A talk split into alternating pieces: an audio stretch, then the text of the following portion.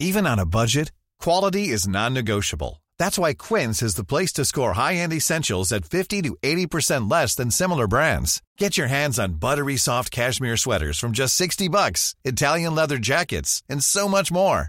And the best part about Quince, they exclusively partner with factories committed to safe, ethical, and responsible manufacturing. Elevate your style without the elevated price tag with Quince. Go to quince.com slash upgrade for free shipping and 365-day returns.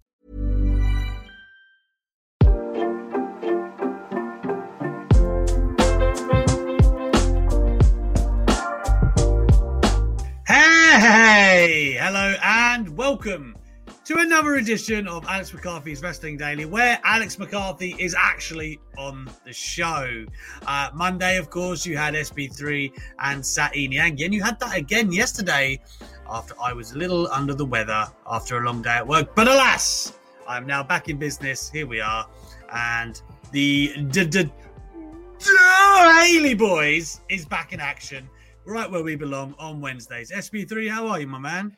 I am doing well. We had Mocha Mondays on the first day of the week. We had Tan Tuesday yesterday, and now and now it's the Daily Boys, the Daily Boys, the biracial ascension of your YouTube universe. So we are in there. We're here to do the daily debate. We are here to talk a little bit about Asuka and where she's been. We're here to talk about a little bit of NXT. And of course, we love your hot takes. We love what you got to say. You it's right below Alex, wrestletalk.com forward slash wrestling daily. And Alex, we're just 30 subscribers away from 12.5k. So come on, people. If you're not aboard the the good egg community, it's time to jump on board before we work straight to the moon.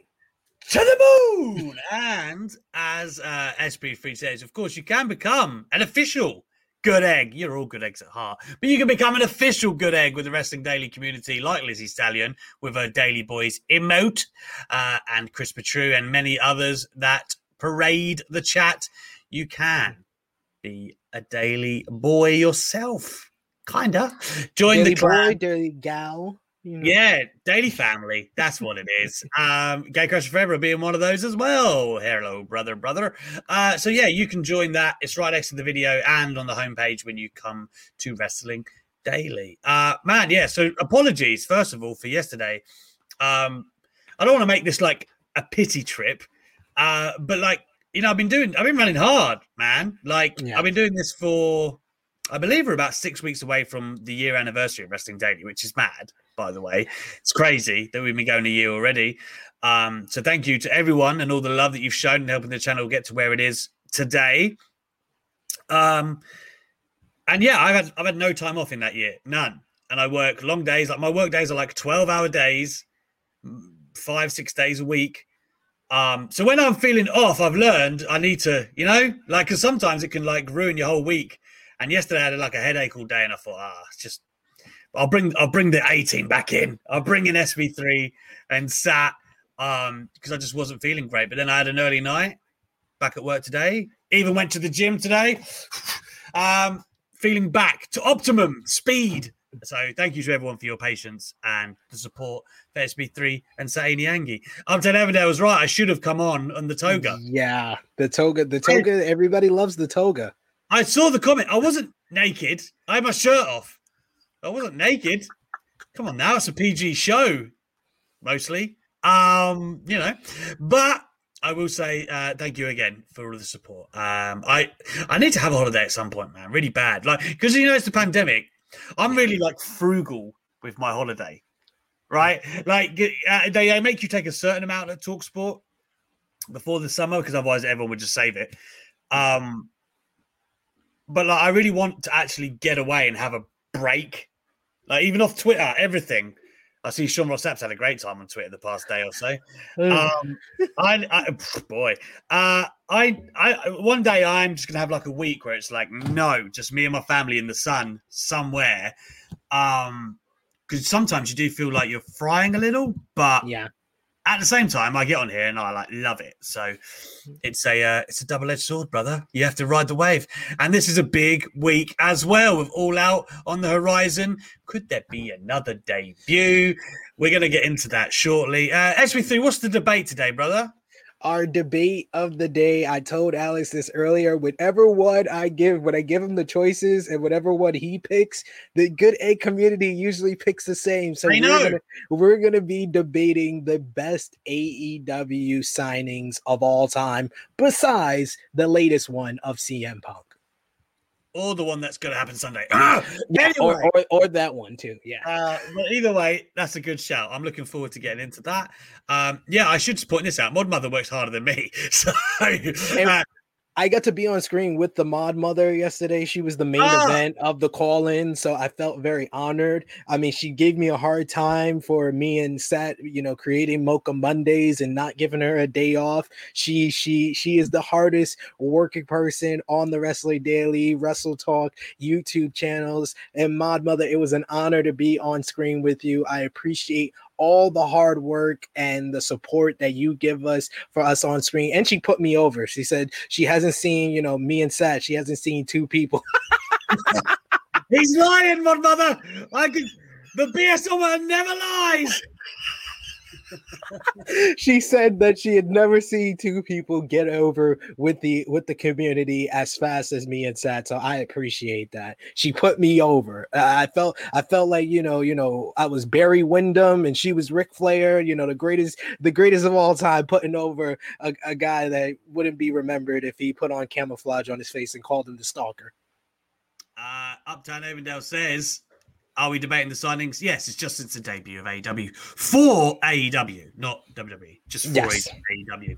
Um, yes, all the love to Mod Mother. She is literally the backbone of this show and many others, to be frank with you, on Wrestle Talk. But I'll tell you what, she hasn't got praise from Big E. He hasn't got that rub. Hey, It You're gonna is cue that up. Big E. He's he's here on Talk Wrestling, home of the Big E push. How are you, Big E? I appreciate it. Thanks for having me, Alex. Uh, and thank you for being arguably the greatest voice in, in all of, of wrestling. I mean, I think you make very that's all that needs to be said. I don't need to- you don't even need to hear the rest of it. He just said that. I'm sure he would say that, Mod Mother. I, I was very tempted to dub your name over it. And thank you, Mod Mother. I Mod mean, Mo- arguably, yeah. that should have been the way. Um, but no, we appreciate Mod Mother greatly, of course. And you can put her to work, put her boots to the ground by getting your Ultra Chats in to Wrestling Daily today. WrestleTalk.com forward slash Wrestling Daily.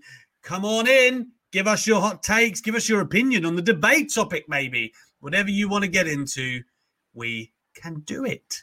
Without further ado, let's talk, man. Let's talk about the news at the top of the show. Is Asuka injured? Now, she has been off TV. And I do have to say as well, by the way, Uptown Avondale, yes, we're talking about like signings since their inception, not the original batch signings since they've been going. So I don't even know who the first, but like Brodie Lee onwards, I don't know. Whoever was Uh, first. I, gue- I guess it would one he he would be one of the first Darby Allin. Darby, uh, after the first batch, yeah. No, but I mean, like, before, okay, from the first episode of Dynamite, Darby Allin's already signed, right? You know what I mean? Yeah. So I thought we Shall were talking it? about after the first batch. So after J- January from that I thought we were talking like additions to the original AEW, which I would classify as the roster as, as of the first episode. Okay, what uh, I mean we can adjust we can adjust the debate. We got time to think about it. all right, all right. Maybe we can do two versions. Who the hell cares? Uh, right. Anyway, SB3, we saw a photo that has led us to maybe understand why Asuka is off TV. Yes, uh, she put up a photo, uh, basically her at the dentist, which seems to be a theme on wrestling Twitter this week. Uh, but it was her with her new teeth after she, you know, her old ones got knocked out in her matchup with Shayna Baszler a little over six months ago. And in that photo on her Twitter, it was revealed that her arm was in a brace. Her left arm was in a brace. Uh, this follows up on you know recent reports that have said that Asuka was fine and that she hasn't been used and that we heard the deadly words creative has nothing for her, which Asuka did dispute and say that those reports were not valid and not true. And now we kind of understand why she's been kept off of television and why she said those reports aren't true. That apparently she has some type of arm injury, and that's the reason why she's been off of television ever since Money in the Bank. And she's been missed. I've said this all along. Like, man, that top of the women's division is shallow. I think is a fair term on Raw, uh, as as much talent as there is there. Yeah. Um, and I miss watching Asuka work more than anything else. I still think, and I will say it till the cows come home, that there is a few there of Shayna Baszler that they should explore in greater detail. But alas, they are yet to do so. Lizzie Stallion says, between the Big E clip and the I was there comments, do we have time for anything else? But my body, My, my body's telling me yes, yes. forgot the R&B serenades, Lizzie Stallion. If you're going to come at me with that smoke, you know, just for that, you know It what is. happens? Big E. He's he's here on Talk Wrestling. Nah, it doesn't really. It doesn't really. Come on now. Even I, even I'm not that vain. I don't sit there and watch it like four times a night. Don't be silly. Don't be silly. Uh man, Asuka, hopefully then she won't be out too long. But the thing is, we don't really know, I guess, what the problem was with her arm, but she seems to be in recovery nonetheless. Yeah. Maybe a case of just getting everything fixed while she has the chance. Yeah, I mean that's what I, I think it is. I think it was more of like she needs to get her teeth fixed, and you know it- it's been six months and she hasn't really gotten the opportunity to take time off. You know, Charlotte was out for a good number of months. Uh, Rhea Ripley was just getting her footing. Nikki Cross made a whole transition to a whole new character, so you kind of needed Asuka to kind of be that anchor on the Raw Women's division for quite some time now. When uh, Lana got got let go, she was kind of filled in for Lana as the tag team partner for Naomi. Now that Naomi's on SmackDown, she can kind of, you know, she got her teeth fixed. She's getting everything worked out with the arm. Hopefully, it's not a serious injury that keeps her out for a number of months. But uh, we actually got an ultra chat yesterday from, I believe it was um, Maddie, who asked us who would we like to see, you know, go from Raw to SmackDown or SmackDown to Raw. And my pick for, you know, from Raw to SmackDown was Asuka because I feel like Asuka has been on Raw for a very long time. She was one of like the the original mainstays when she made the transition from Raw to SmackDown after WrestleMania 34. She was kind of like an anchor for that women's division, and the women's division over there is completely stacked right now. So you're gonna Mm. need you're gonna need some people to probably transition over to Raw to freshen who- that up. Yeah, who would you take out? Sorry. Um, I think Toni Storm is one because she hasn't been getting a lot of time there. I would say either Toni Storm or Liv Morgan, one of those two, as far as like a baby face from the women's division to go from SmackDown to Raw. But I also believe like Zelina Vega or Carmella. Pre- Preferably both need to be off of SmackDown, so I don't need to see. So I can never see them again come out when the champion's like, "I need a new Mm. challenger," and oh, in 57, Zelina Vega's like, I deserve a shot because I lost the last 57 different matches, but I deserve a shot anyway. And Carmella that got beat by Bianca a thousand and one times, like, I deserve a shot too. I'm the most beautiful woman in the WWE. Go over to Raw. We have we've never seen Carmella on Raw, so she's the biggest one that I would say needs to go from SmackDown to Raw. She's always God, been on SmackDown It- ever since 2016. This is five years of Carmella of Carmella. What the only times we ever seen her on Raw was when she was running around with R-Truth with the 24 7 title. So that is the only presence she's ever had on Raw. She's never been a Raw superstar. We need her to get a fresh coat of paint and be on the same show as her as her love interest uh, uh, as Corey Graves. Keep the keep the love together, whether you whether you, whether you agree with it or not, or how it started. To each his own. But you know, keep them No! keep them together, keep them together, and put her on Monday Night Raw, please. putting Corey on blast. Um, no, I. Uh, I mean, you guys are gonna have to Google that. I'm not getting into it. I um, it's funny because WWE like started an edict. It seemed like with the last draft where they were like putting people together, and that kind of seems like it's returned. Becky and Seth Yeah. on SmackDown, as was reported by the way on Wrestling Daily. FYI. Um, also, uh, Naomi, why was I struggling for her Yeah. name? Has just made the move over, of course, and we know uh, Jimmy is over there as well. Uh, so it kind of seems like they are lining it up a bit more these days. I know Zelina originally as well um, was going to be on SmackDown, and then obviously that's where Aleister Black was at the time. Yeah. He's doing okay for himself these days. So I think, um, yeah, I'd like to see Asuka on SmackDown for sure. You know, just thinking about it and all the, yeah, I'm just thinking of the great matches, of course, because there are so many talented women there already. But you are going to have to move stuff to make it happen because Raw would just be so bereft. Like, I, th- I think SmackDown's top heavy anyway on the women. Like they've got the best end of that deal by a country mile at this current moment. Um, and I also think, I think I've said this before. Cesaro and Big E are two guys I look at and think they could stand to move from SmackDown to Raw and be viable title challengers to Bobby Lashley because as strongly as Bobby Lashley is booked, they are people who could conceivably dethrone him and get their first run. I don't see it happening with Roman Reigns in the immediate time. I still think The Rock's the plan next WrestleMania, despite some reports. I still think Rock is the plan. Lesnar obviously is in his immediate future.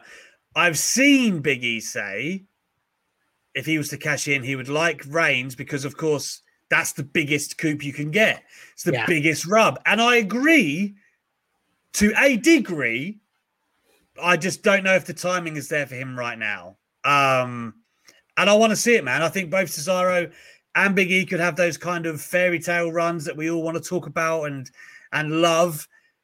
I just don't know if SmackDown's in a, a great spot for Big E right now. It feels like they're trying to plug him in a lot. He hasn't really got a story, right? Yeah. Because the natural progression for what he's been doing would be to move on to Roman.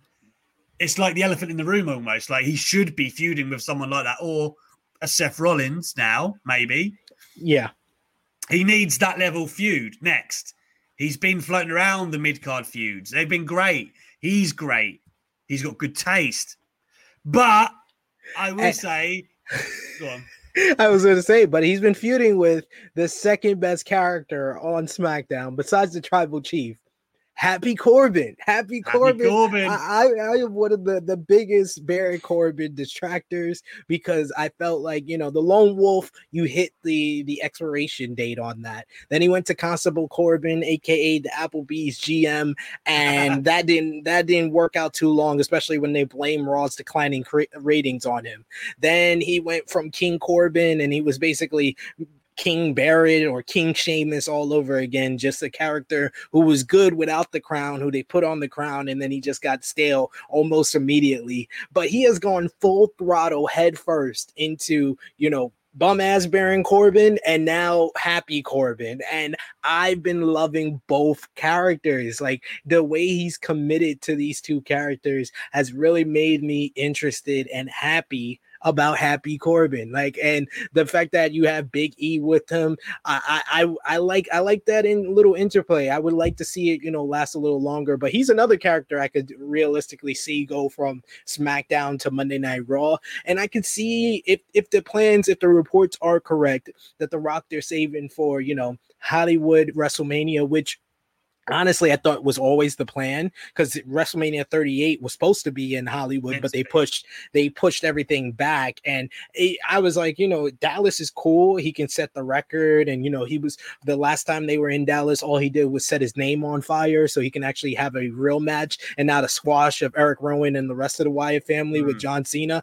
So it would have been nice and would have been cool. But realistically, I think they do want to build the Hollywood WrestleMania around the of The Rock. But you can't you can't have Roman Reigns hold the title for three years. That's not going to happen. So maybe if they're already giving us the Brock Lesnar feud and we're going to get it in Saudi Arabia or Survivor Series, maybe Big E has an opportunity to get his opportunity at WrestleMania. Maybe he's the honorable champion who, you know, the winner of the Raw Rumble challenges Bobby Lashley or whoever's the WWE champion over on Raw. Your elimination chamber is for the actual titles. And then after Roman wins the elimination chamber, Big E comes out and says, You have no challengers left for WrestleMania. I'm cashing in my money in the bank at WrestleMania.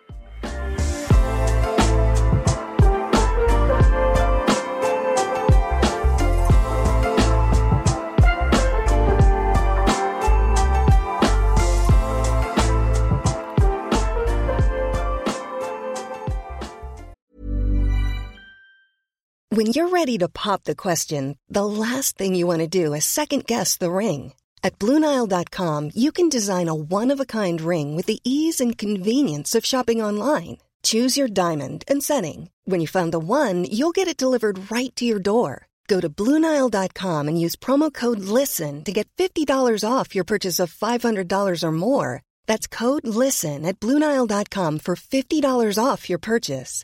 Bluenile.com code LISTEN.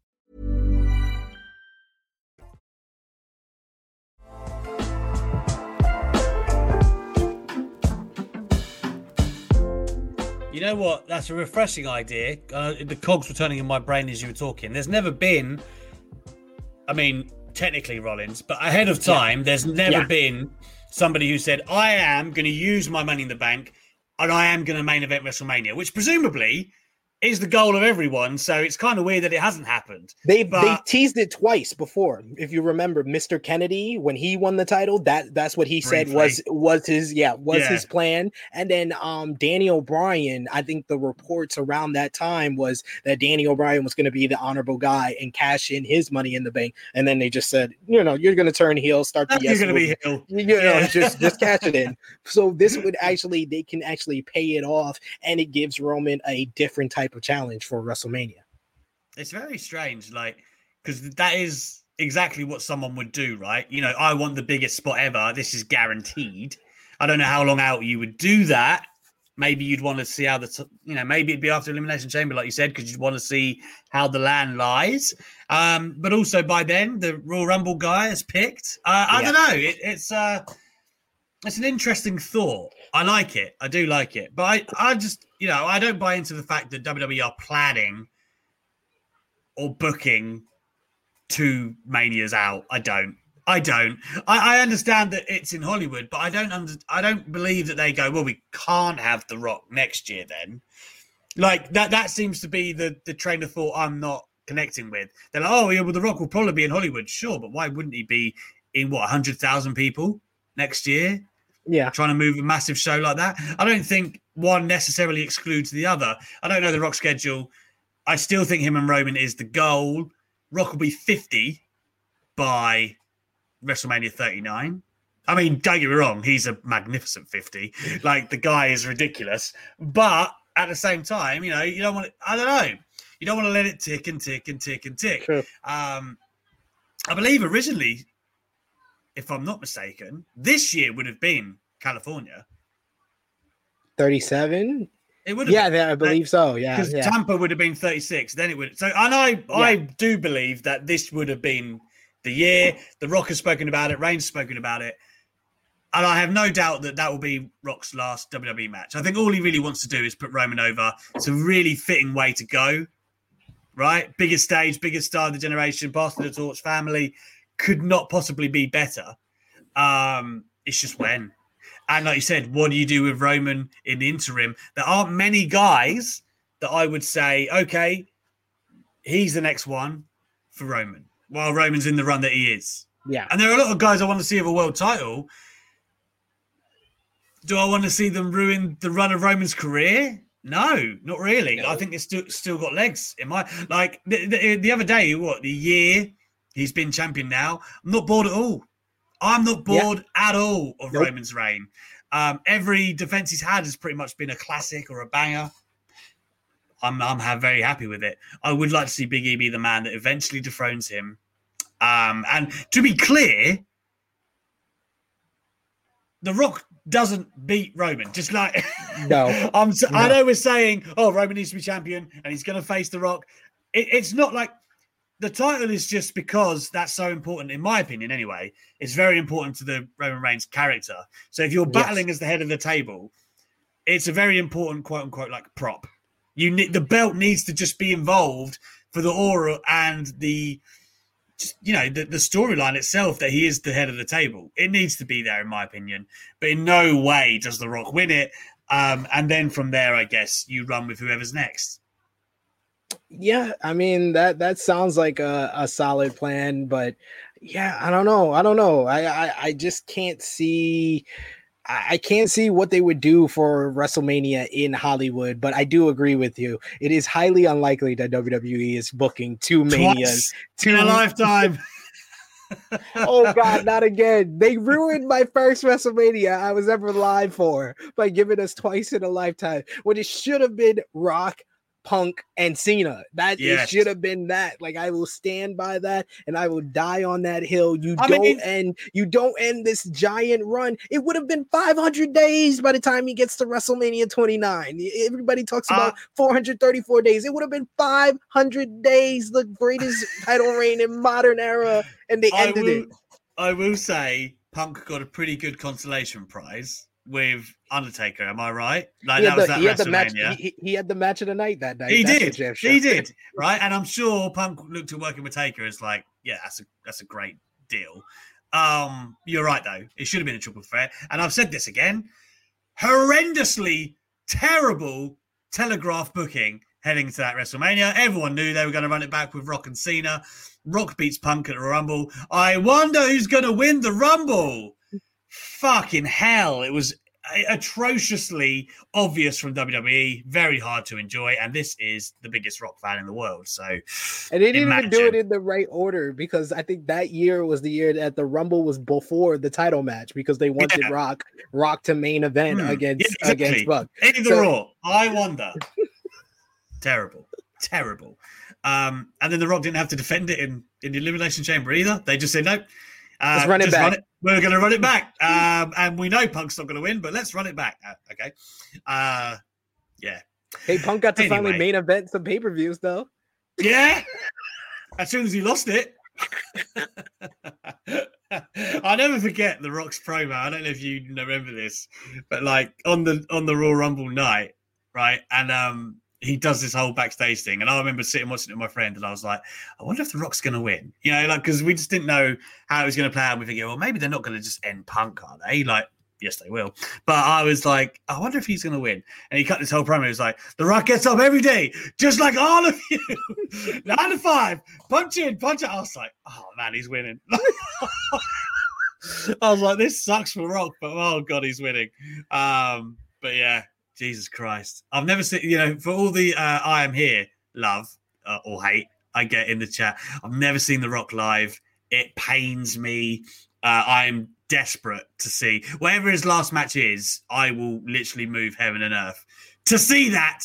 Uh, who knows when that's coming? Speaking of heaven and earth, guys, give us your hot takes. Give us your ultra chats. WrestleTalk.com forward slash wrestling daily. Mod Mother's sitting there having a great time. She ain't got to do nothing until she gets your ultra chats. So make sure you get them in uh, and get this show dictated by your opinions. We'd love to have you. And while you're here, thumbs up, subscribe. Thank you very much. Uh, moving along, SB3, let's talk a little bit about NXT before we get into our debates. Uh, I don't know if you saw me tweet this earlier. Io Shirai had promo of the year uh, on the show. I don't like you. Don't like you. I don't even like you. but you're my teammate, so we're gonna win. And that was it. And then she walked off. And like, Oh, and Zoey man. Stark tried doing this whole like, but I know there's. I don't- uh, Whenever Zoey Stark starts speaking, I want to like it, but I'm like, oh my god, this angle is so bad. Um, and yeah, that's where we're at. Io Shirai stealing the show with like, you know, the most repetitive, but logical promo promo I've ever seen.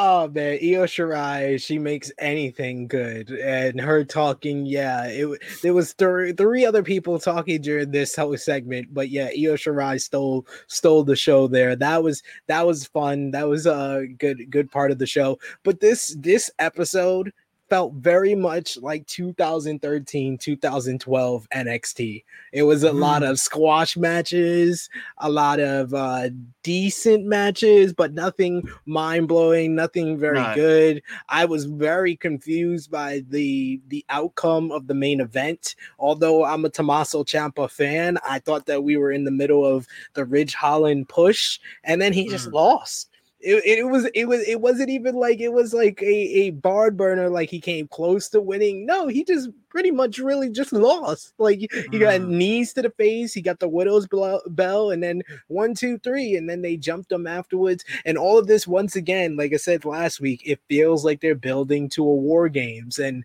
now it, they're just change they keep changing who i think is going to be the opponents for the uh the England boys and Oni, Oni and the Englands. So Yeah.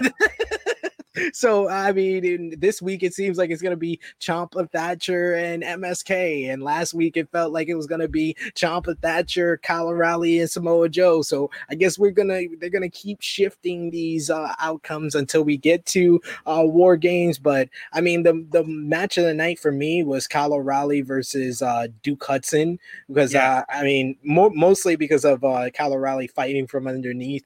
Duke Hudson is a work in progress, but that was okay. But yeah, this just felt like 2012, 2013 NXT to me. Yeah, I mean, I didn't hate Ciampa winning, to be clear, um, because I feel like with someone like him, you can only beat them so much before you take the value True. away from from them. Um, like I remember having a big problem with how Jericho was using WWE for a while. Um, back in that kind of like middle 2010s, where Yeah. you know when he when he put Fandango over it, and, and, like literally every feud he had was just to put people over, and you were like, oh man, like this is getting tiring. So like when he finally won the US title, it was like, oh my god, Chris Jericho. Uh, oh god, like who would have thunk it? But um, I do feel like you, in booking those like legends and to make them a worthwhile scout for people, you do need to give them some wins along the way. You have to keep them of value. And I just wonder if you needed to do this match at all. I mean, I, I get why they did. Um, but if you are going to give Ciampa wins, maybe do it elsewhere um, before he meets Ridge Holland. But again, maybe this isn't. You know, I, I assume this is a chapter in the story. Um, You know, I, I I know I I know I've been told by Triple H and and and Shawn Michaels, in fact, how much they rate Ridge Holland. Like he is somebody that the NXT Performance Center they consider like a real gem that they think they can, they can mold something great out of. Because remember, he is what WWE want and cherish basically the big burly build. He's a mold of clay. Like he has, he's come from rugby. He's not got any prior wrestling experience outside of the walls of WWE. He's brainwashed to the max. So it's one of them where he's a real project for them, and I know they all really do believe in him.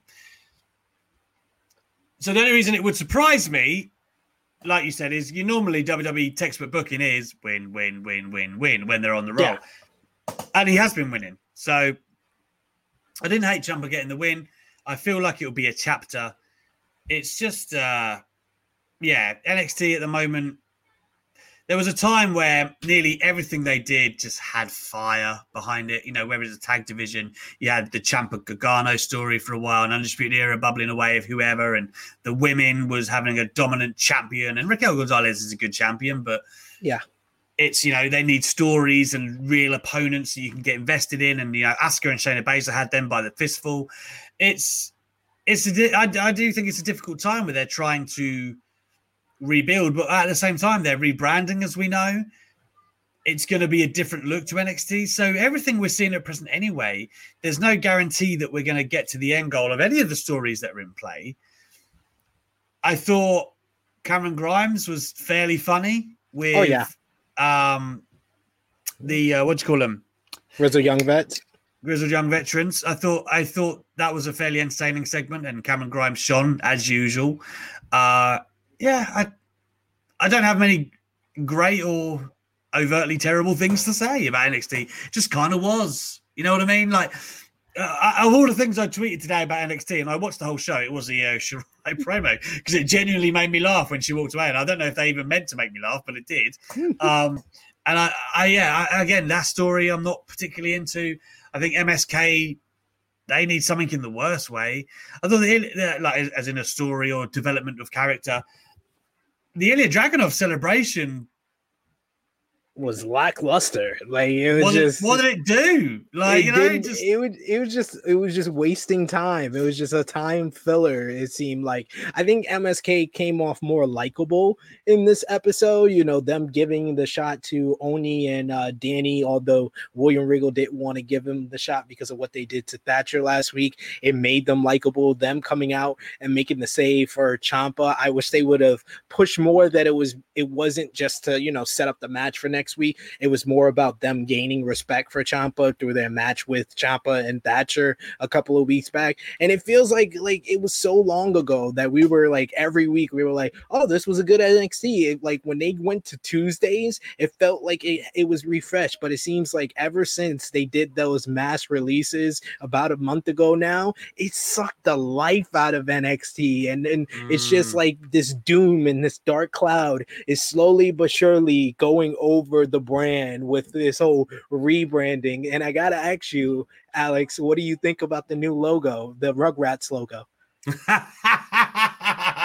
Rugrats indeed. Um, ah, I, I don't want to say I hate it, but like it's a real departure.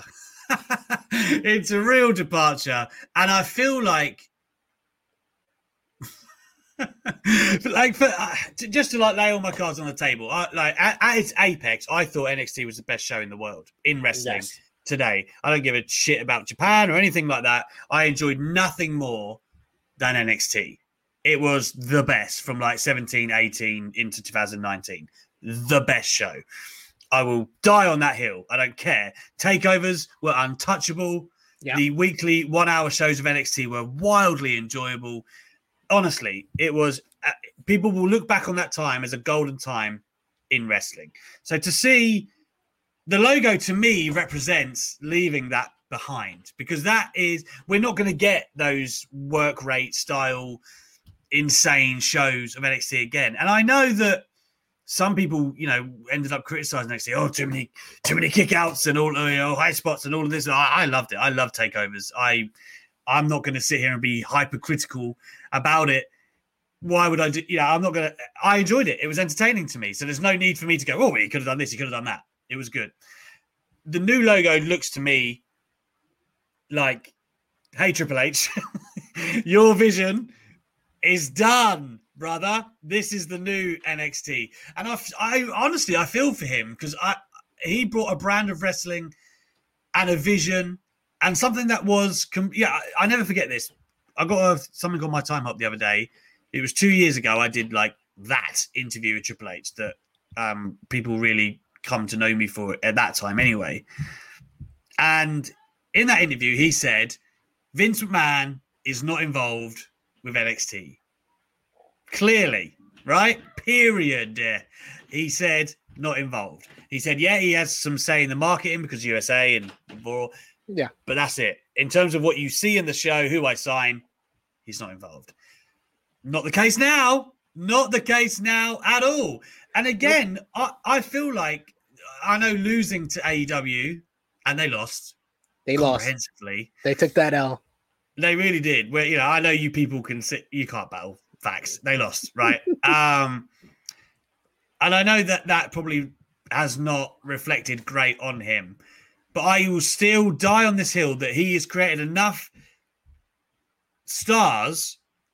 And when I say created, I mean WWE ready. A lot of them were already stars. We can, you know, they, they weren't in-house created, but they Yeah. were ready from NXT with the momentum and the equity they had brought there for the main roster. And it's not Triple H's fault they weren't used how they should have been. I think it's very sad that we're leaving that era of NXT behind, and that is what I see when I look at that logo.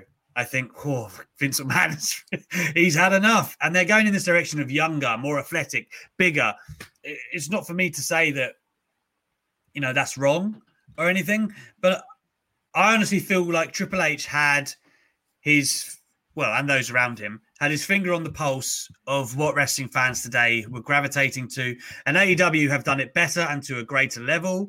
I would argue with a, a greater roster than NXT could ever amass because it's just difficult, right? Like Yeah. you're not gonna get you're not gonna get a Moxley, Omega, people like that down in NXT. NXT is always a gateway to the upper echelon, and one of its strengths which was the replenishment of stock, it kind of became its weakness in the ongoing battle of, on Wednesdays, right? Because they Yeah. couldn't keep that that war is cyclical. Whereas AEW have just gone stronger and stronger and stronger. Um, so I think it's I think it's sad. I mean, like I, I've been loving the new show on uh, Disney Plus. Uh, what if talking about the MCU and what would have happened? What if? And I was with Steph Chase on her YouTube channel yesterday because today actually is the three year anniversary of All In, and she went to someone that was there live for that, and I was there live, and we talked about it at the end We of the need, show. we need we need like an I was there alarm. to, yes, like, you I, know, I was 'cause- there. I was Yeah, there. because everyone rips me, but SB3 has like seen every wrestling match ever. So let's let's we forget this. Um, but I was there. I was there for all Yeah. of the history making moment. And we talked about what if Triple H would have told Chris Jericho, yeah, you could use NXT talent on the on the first cruise. What if we never would have got AEW? We never I I I stand on that. I will die on that hill. Yeah. We never would have gotten AEW as it's known today. Maybe Tony Khan, you know, the wheels was already turning and maybe he would have still got, you know, the members of the elite, but he definitely wouldn't probably have Chris Jericho. And Chris Jericho is kind of the gateway that got them, you know, the Jon Moxleys that probably like leads to like CM Punk thinking that it's a it's a viable, but maybe he gets the elite, maybe he gets a couple of guys from Ring of Honor like SCU, but he doesn't get his first AEW world champion. So we don't get AEW as it's known today. If Triple H would have talked to Vince and be like, I think it's a good idea if we if we let the NXT talent go on this cruise. I think you know Jericho's done a lot for us. Maybe ju- maybe he did. Maybe he did. maybe he tried and it just didn't work, or maybe he doesn't. Need, I don't know, but that that is one of the biggest what ifs. They need to do a whole series of what if on the wrestling universe. On the wrestling Yeah. universe, Oh god, Oh my god, what a series. We we might have just came up with our new show for Yeah. for for members of Wrestling Daily. Become a member today. We're going to do what if the wrestling universe. That's going to be our new concept. What if Mark Jindrak was in Evolution? What if? what if? Because What he if? was. He What was there. He was there shooting vignettes. And What- was like, who the hell? What if Vince McMahon would have let Cody Rhodes be Cody Rhodes after Dusty passed away? Oh my god! I, What if? Listen, I, What I've if? Co- Cody. I've said this on on Twitter before, and I don't think Cody actually understood what I was trying to say because he did reply to me and he said something like, "Yeah, you know, his textbook kind of like, mm-hmm. no, it was all down to me," and I'm like, "No, no, that's what I'm saying." He and he should have won the Money in the Bank for starters. He Yes, should have. yes, in Secondly, Yep. Secondly, the crowd would have been um, behind him to an unbelievable level after Dusty passed away as a baby face. I mean, Cody didn't necessarily need that to become a big baby face, but still, like, go with your hot hand, man. Like, that's that's something real. Uh, Like, people might argue, oh, you know, that's cheap to to do that. I, I think it's the opposite.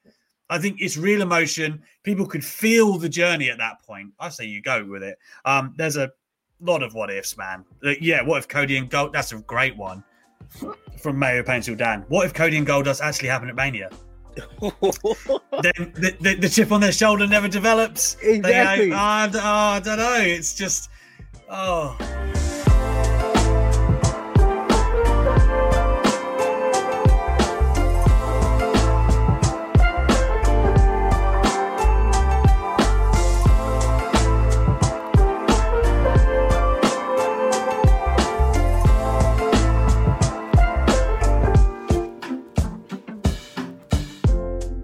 What if what if what if Vince says no to Jericho going to New Japan? What because he asked him, he asked Mm. him, he asked him Mhm. before he did the match with Omega, like, are you okay with me doing this match with, with Omega in New Japan? Then we really don't get AEW. We because No, because Tony no. has said it on numerous occasions that that was the match that made him realize that there was a market for a second big promotion in the US was uh, Omega versus Jericho at Wrestle Kingdom 12. So what if what if Vince says, "No, I don't think you should. I think we got big plans for you at WrestleMania 34." Yeah.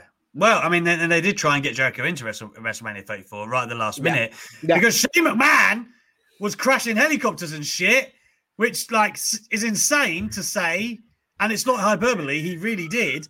Um, and he, he was busted up. And I think uh, Jericho said that they they had arranged or had offered to to fly him in the private jet because it was really tight between that and the Fozzy gig. But Jericho was going to come and be the partner, but Shane McMahon in the end was like, "Nah, I'll do it."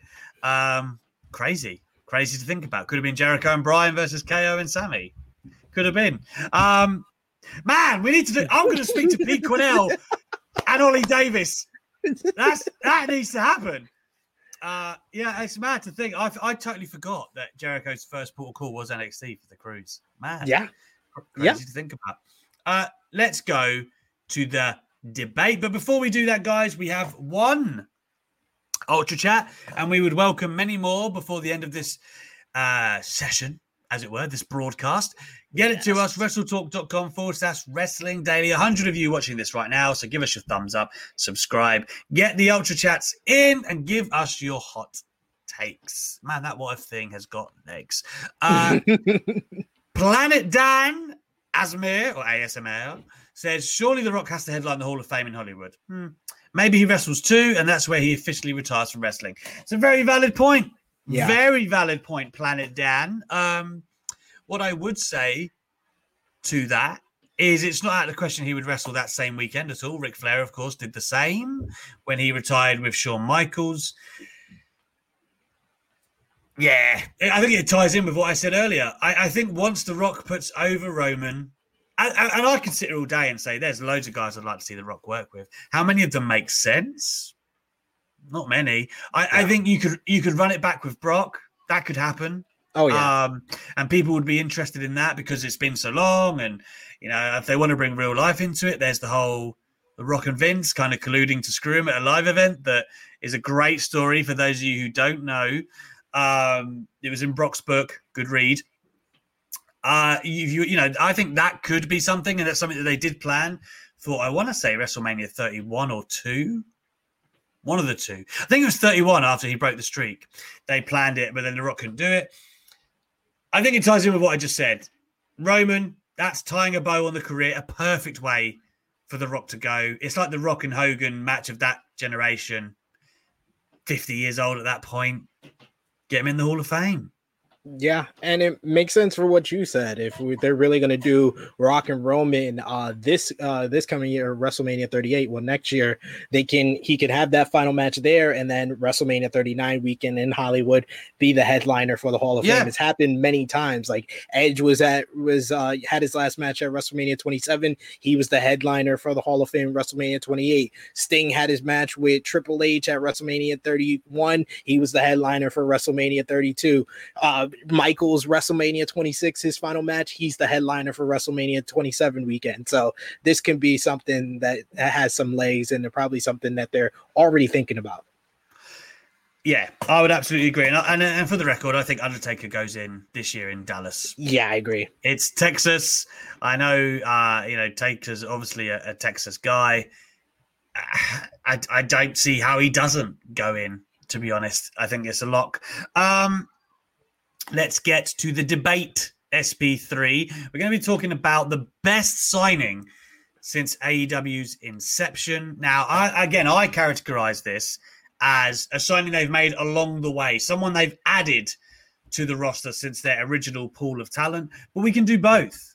Uh, we can do both. And I think a good place to start SB3, because I have a feeling you'd pick him, is Jericho, because a lot of it trickles down from Chris Jericho. Yeah.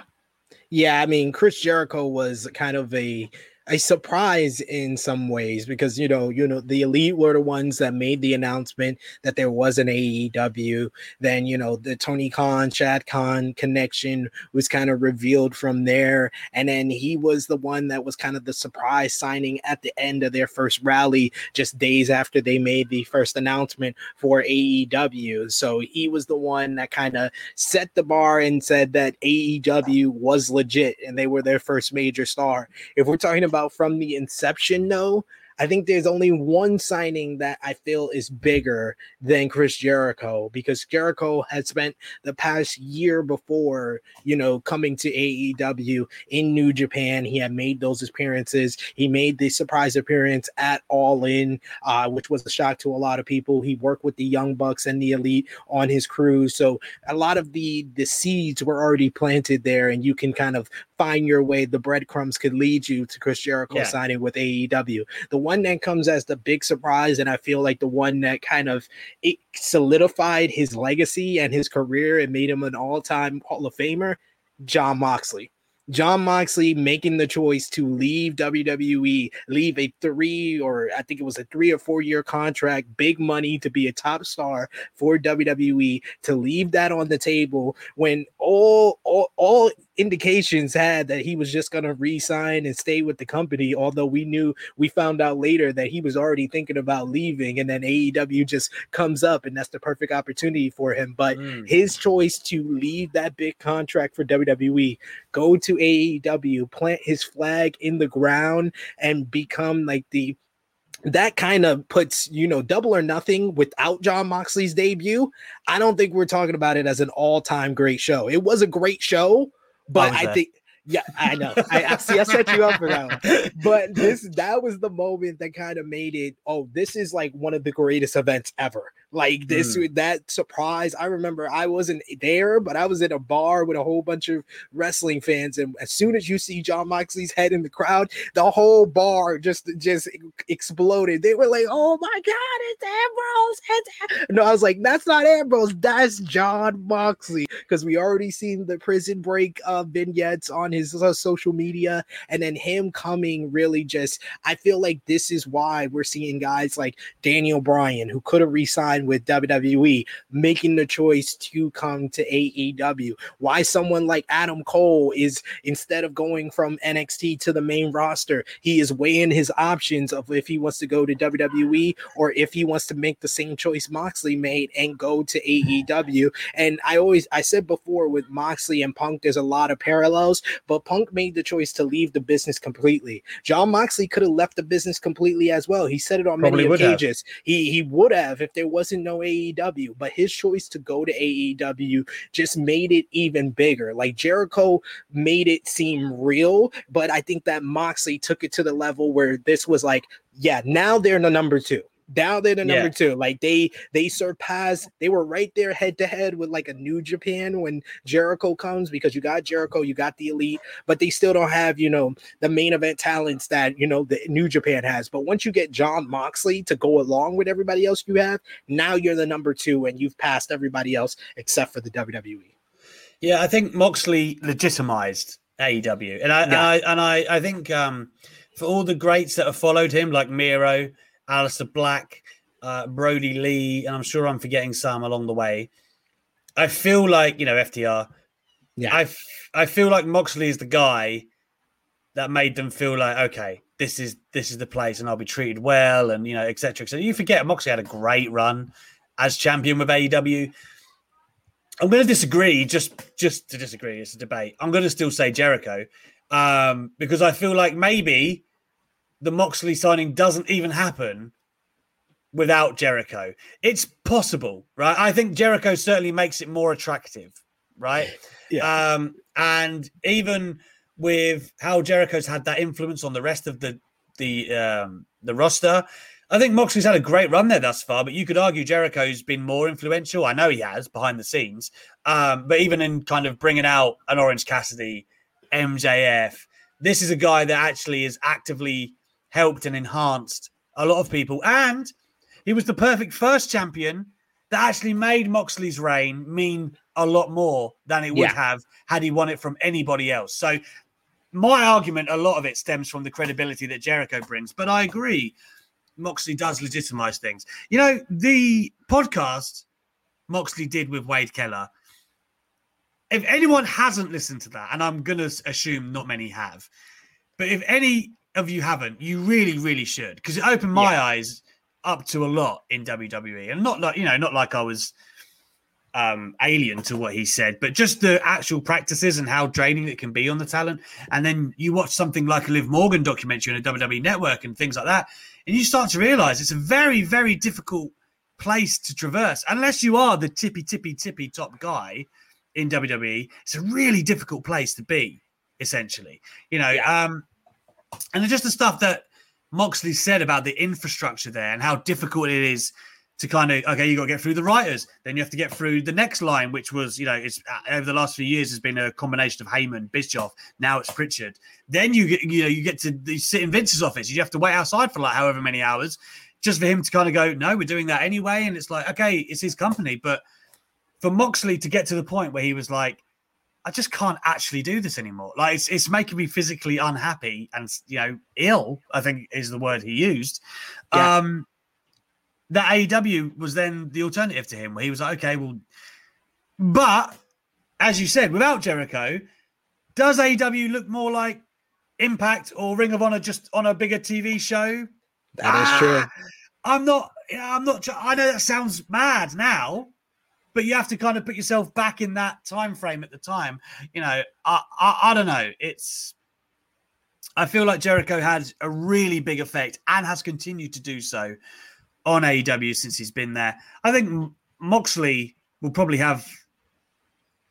I've got to be very careful how I word it. Maybe the longer lasting legacy because he's going to be the top star, one of the top people in the entire business for five, ten years, maybe. Yeah, easily. He's in his early 30s. He's like 33. He's got time. Um, and he, you know, he's got that love and he's revitalized and you were seeing more of his art. You didn't see this guy in WWE, and I think again that symbolism has been has awoken many talents. Like wow, like Moxley can be Moxley. Like I don't have to be what WWE want me to be. I can go to AEW, make maybe not the same but comparable money. Yeah, lighter, sched- lighter schedule, have that kind of creative liberty. And I honestly think that's Moxley is more responsible for the signings that have followed. I think where people have looked at him and said, you know what? That's a really good blueprint for how I can actually enjoy being a professional wrestler again. But I think Jericho has been more important for the overall development of AEW. And if that is what the question is, the most important signings in AEW history, I would argue Jericho. I, I think you can't go wrong with either or. And I feel like that's like Tony Khan kind of said the same thing in his recent interview on Wrestling Observer, and I totally agree with you. I didn't listen to the Wade Keller uh, Jon Moxley interview. I listened to the Talk Is Jericho one, but yeah. yeah. I would say that the the Moxleys either with Wade Keller or Chris Jericho is right up there with the CM Punk Colt Cabana podcast as the most like essential listening of a wrestling fan for professional wrestling in the past decade. If you're going to listen to one or two podcasts, it needs to be either Punk's first interview after he left WWE or yeah. Moxley's one of Moxley's first interviews after he left WWE. And that's why I say these two guys are very parallel in the way that they view because a lot of what Moxley said was stuff that you heard from Punk, but he had a different perspective from it because he didn't it totally didn't squeeze the love of wrestling out of him. It just made him be like, no, there's got to be a better way. There's got to be mm. something else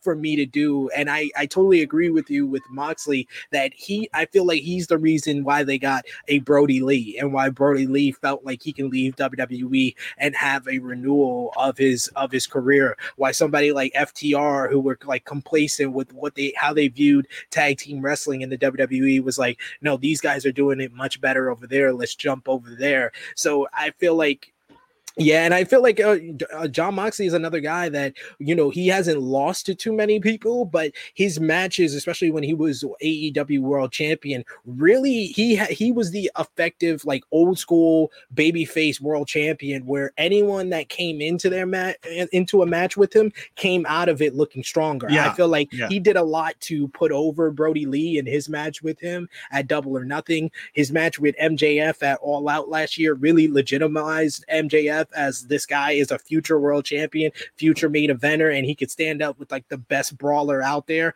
And most of all, above everybody else, I feel like Darby Allin before his championship run and then during his championship run, his matches with Jon Moxley was really where we was like, oh no, this guy is like the the spiritual uh, brother of Jon Moxley. Like he has all the heart and all the soul that we see in Jon Moxley. We see it in Darby Allin. So yeah, I think that with it, we either or. I think it's a toss up between Jericho and Moxley because they both gave something different to them. But I would say those are the the the head and shoulders above everybody else.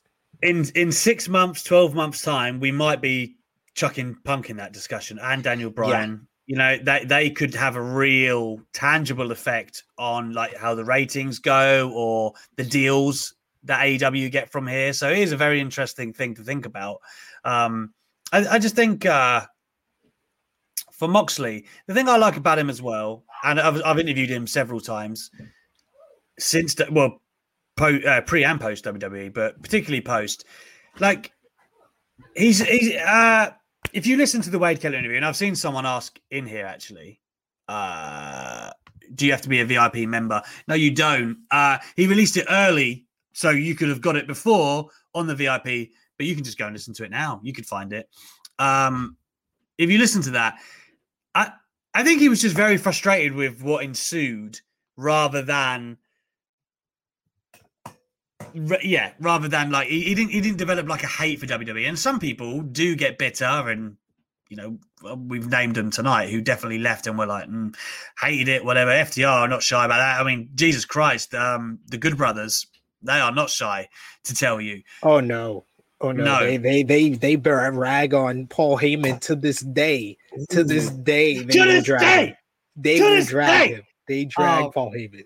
uh, yeah, but that's the thing. I think for Moxley, when I spoke to him, he's always very appreciative of his time in WWE. He realizes that without that platform, he wouldn't have had the stock to come in and be a game changer for AEW. He realizes WWE made him famous, made him rich. He knows why he was there. He knows what he took from there, but he served his time per se, right? He took that and he's parlayed that now into helping another company become one of the well, if uh, in in years to come, they might be.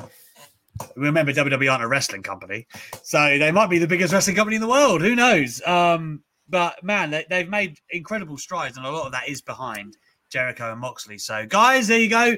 Two different sides of the fence. Uh, I'm going to call it a draw because I can't really kill it either way. But guys in the chat, let us know what you think, uh, and we'll try and get a winner somehow, some way.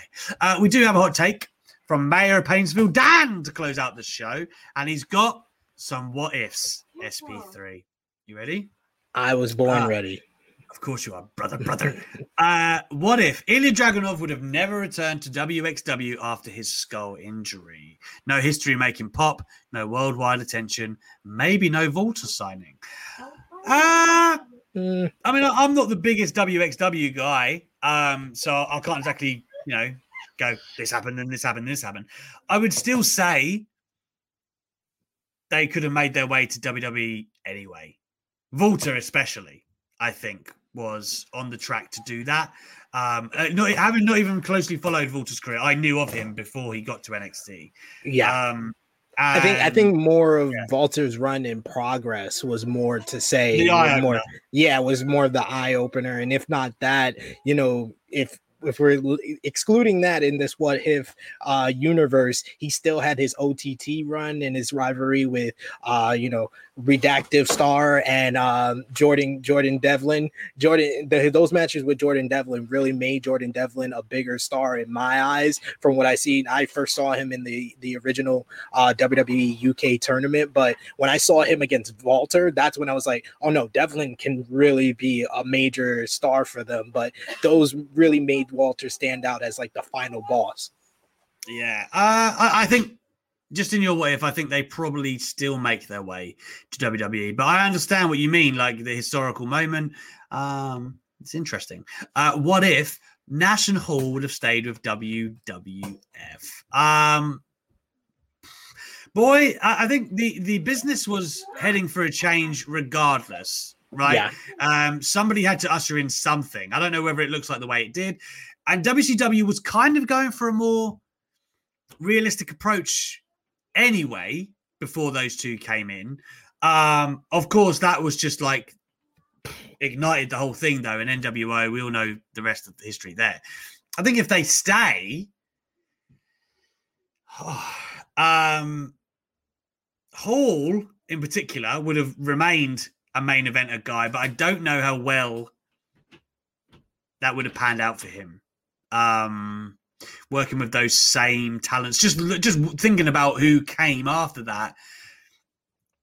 I don't think The Rock and Austin become as big if Bret Hart, Nash, and Hall are all still in WWE. You know, in this world, I'm assuming Bret Hart wouldn't go to WCW just because, you know, whatever. WCW hasn't haven't prized everyone away. Um, I, I and, imagine that no Rock and Austin to like light up the industry, and and that was kind of the charm of WWE. They, whether they meant to or not, got rid of a lot of the people, you know, Macho Man's, um, Hall and Nash. Although I still think Hall and Nash would have been incredibly valuable, but Hall and Nash, um, and Ho- yeah, Hogan's gone. Bret Hart ends up going, and that allows your Steve Austins and Rocks to flourish and bloom, and which brings in the greatest period of the business that we've ever seen. Without that, WWE would be doing what they're doing today, where old guys clogging up the main event scene. They would have done what WCW did, um, but they were forced to do something different, and it brought them the greatest results that they've ever seen, which is incredible. Also interesting to think Hall and Nash were never Hall and Nash in WWF, and I don't know if they ever would have been because Razor Ramon um, and Diesel. Um, so again, I don't know if WWE ever kind of go, you know what, we're going to let you go as Hall and Nash, just let you run. We wouldn't have got the outsider tag team. You know, no I was NWO. I was just watching the other day Hall and Nash take on the Steiners. It's fucking great. Um, Harlem Heat, like you know, um, man, it, there's a lot to think about there. But I don't. The main takeaway would be WCW don't get to the heights that they did because of NWO and you know the injection that they brought and Hogan's heel turn never happens like or it doesn't happen in the great way that it did. It's, it's, it's, it was the best for the business that they made that move. Yeah, and like I'm actually on True Rewind on True Hill Heat YouTube channel. We're two weeks away from Hall's debut, and it's a trickle down effect because at this point, when we're, we're watching, WWF is beating WCW in the ratings, and they're about to go two hours when uh, Scott Hall debuts on the show. So WWF doesn't go live without WCW going live. WWF doesn't go to two hours without WCW going two hours. WCW, then when WWF goes to two hours, they go to three hours. And then 10 years after WCW is gone, WWF event WWE now eventually go to three hours there. It's like WCW set the pace that WWE was born to follow. And none mm. of that is mm. possible without them signing Hall and Nash. I don't think they go, they have the confidence to go two hours without knowing Hall and Nash are about to come on board, and or that two hour move would have killed them completely because you're stretching the viewers and having them have to stay for a two hour time slot is a little bit difficult when you could just watch a one hour show on the other side. So yeah, this what if scenario that that could be our first episode right there of yeah, all, all the stuff that transpires without Hall and Nash jumping to WCW. Yeah, I mean, like you said, I, I believe that ushers in and, and paved the way for the Rock and Austin to become who they became, which I still believe is the biggest point in the business. The final what if he had is what if Kane had remained as Isaac Yankem? Impossible to remain as that gimmick, and he wouldn't have done anything. They would have found they would have repackaged him um eventually, whether it be the Remember, brother or not he went from Isaac Yankem to fake Diesel. Fake so, Diesel. so he would have still been either fake Diesel or they would have found another character for him, if not Kane. Yeah, um, it's obviously amazing that they found the Undertaker's brother, which I still think is one of the most genius character creations there ever was. Um, especially the way he looked in the presentation, it was amazing. But yeah, um, I feel Kane would have been one of those big men that they just and there's been loads of them that they've chucked around and they just try and repackage and re-gimmick because they're like he's big. So you know, Godfather being one who had loads of gimmicks. Um, man, Rikishi was the Sultan. We forget. Uh, Or, or know, like and he was make a difference Fatu as well. At, Yes, at, at he the time I, was. at the time I'm watching right now, he's make a difference Fatu, and we get an appearance from uh Jamal of Rosie and Jamal Exactly, at, at yes. that point. you know I mean? There's a lot of bigger guys who WWE just went, ah, that's not working, but they're big, so we're gonna find something else. Um man. Anyway, we've gone way over here. Thank you very much for that uh hot take. Hot chat, whatever you want to call it. It was great, Dan. Thank you very much. Uh, I'll be back tomorrow with Steph Chase as we look forward to All Out and reviewing Dynamite that goes down tonight. And on Friday, Andrew Zarian is meant to be in the house. Um, hopefully that goes down. And then the week after that, hopefully it's True Who Heat. We're going to have three guys from True Who Heat on the show. It's going to be a good time. Thank you to everyone for joining tonight. Thumbs up, subscribe, help the Wrestling Daily YouTube channel. We're so close to 12,500. We all appreciate you. Thank you for watching Wrestling Daily. Bye bye.